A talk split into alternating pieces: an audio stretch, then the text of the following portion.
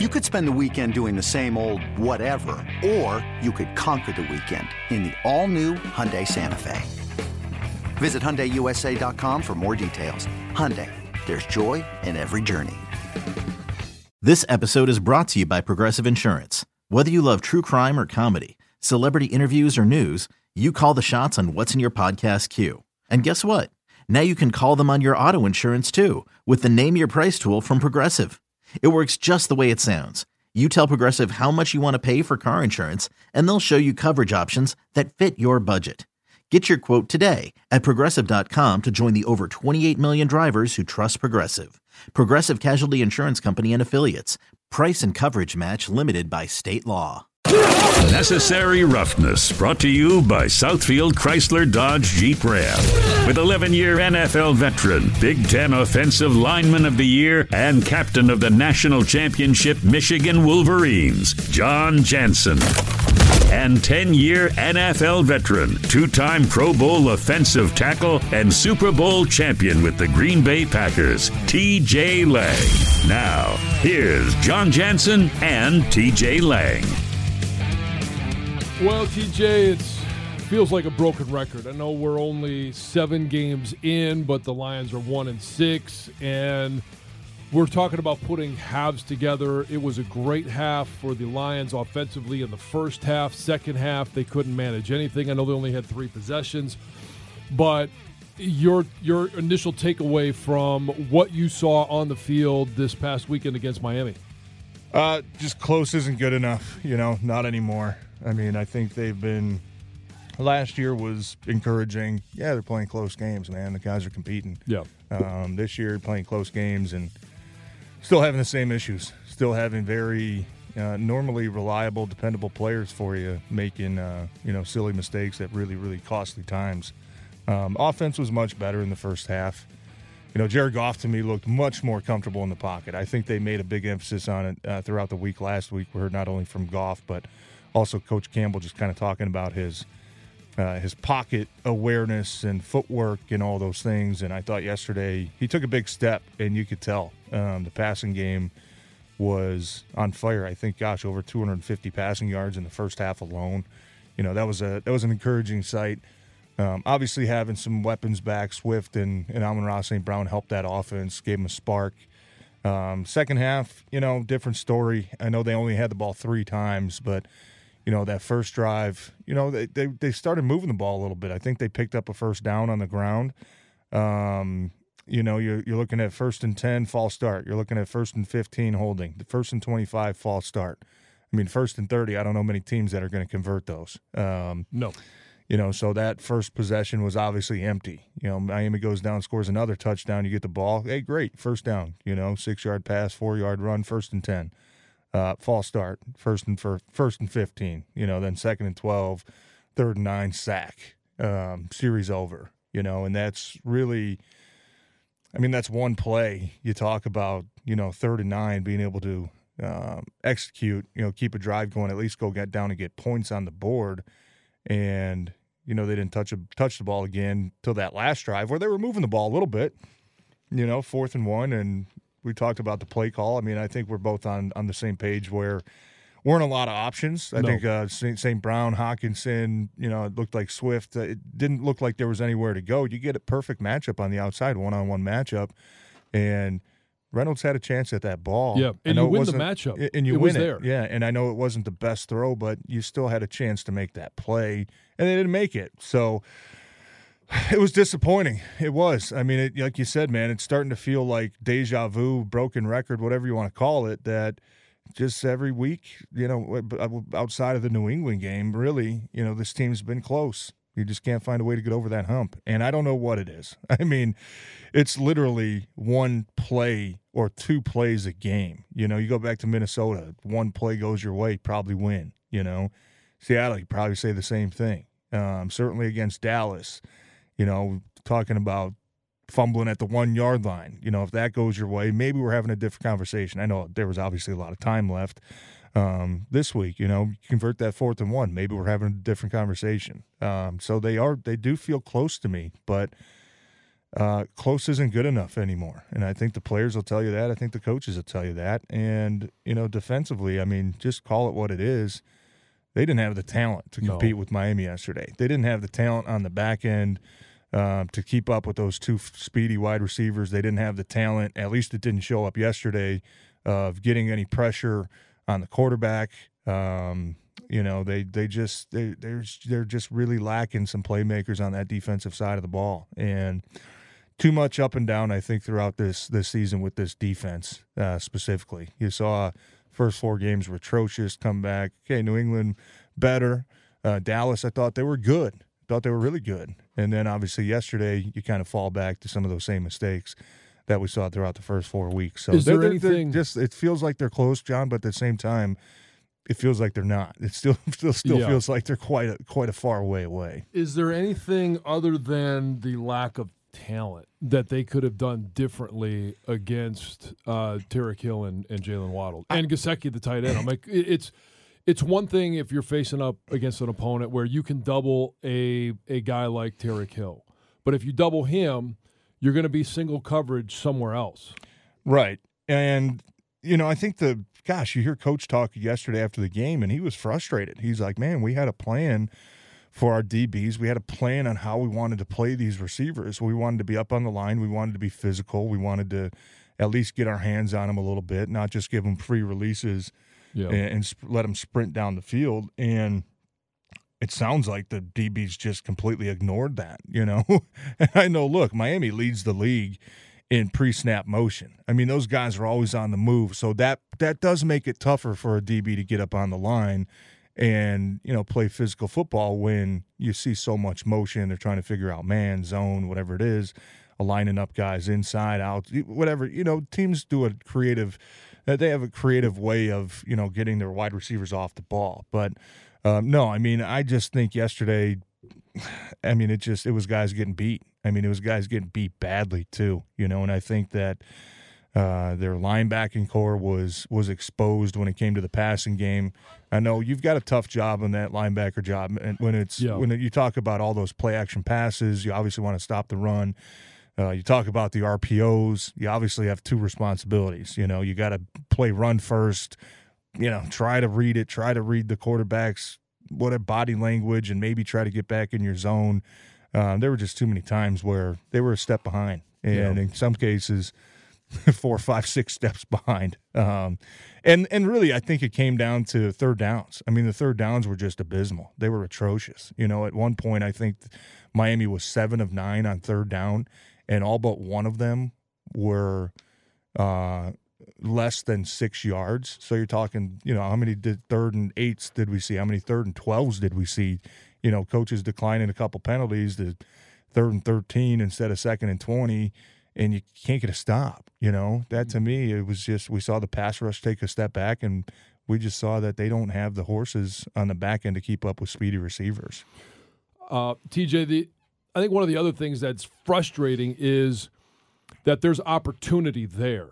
And when the Lions got the ball back with it, just – ahead of the two minute warning in the first half. 206. Uh, they run a play, they run it down to the two minute warning. They're um, and they they they do a great job of managing the clock, saving their timeouts. They run it all the way down to, you know, six seconds.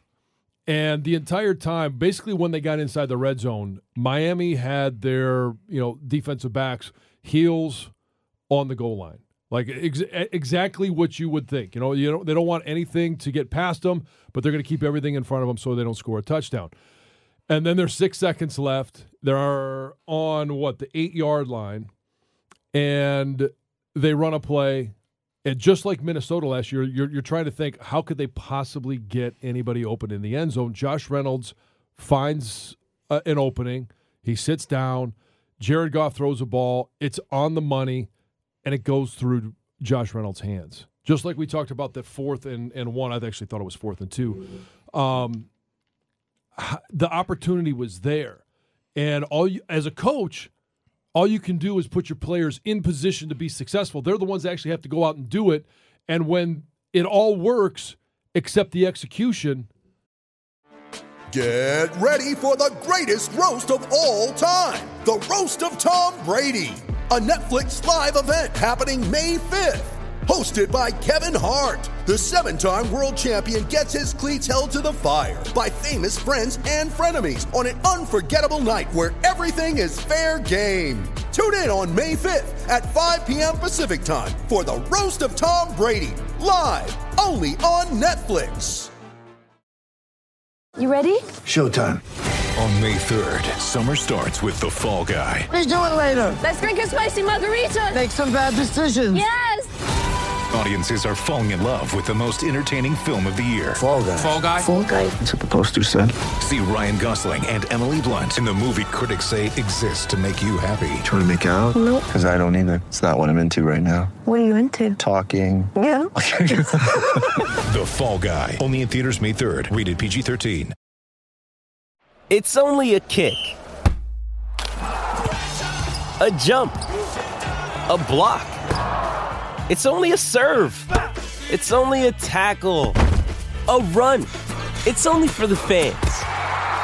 After all, it's only pressure. You got this. Adidas. Mother's Day is around the corner. Find the perfect gift for the mom in your life with a stunning piece of jewelry from Blue Nile. From timeless pearls to dazzling gemstones, Blue Nile has something she'll adore. Need it fast? Most items can ship overnight. Plus, enjoy guaranteed free shipping and returns. Don't miss our special Mother's Day deals. Save big on the season's most beautiful trends. For a limited time, get up to 50% off by going to BlueNile.com. That's BlueNile.com.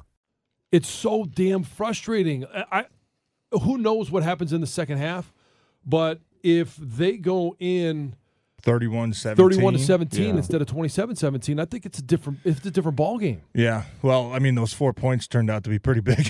Yeah. right? When you lose by four, you're right. You don't know what happens in the second half, but going in with a, a 14 point lead, man, you're feeling It's completely feeling pretty different. darn good about yourself. Um, yeah, that that that connection to me has been disappointing. Goff and Reynolds. We've heard, uh, you know, man, these guys great chemistry, right? Played with each other in L.A. and Yeah. um, we've seen it at times. You know, we certainly have, but recently, uh, it's just not working. It's not there. You know, we saw last week.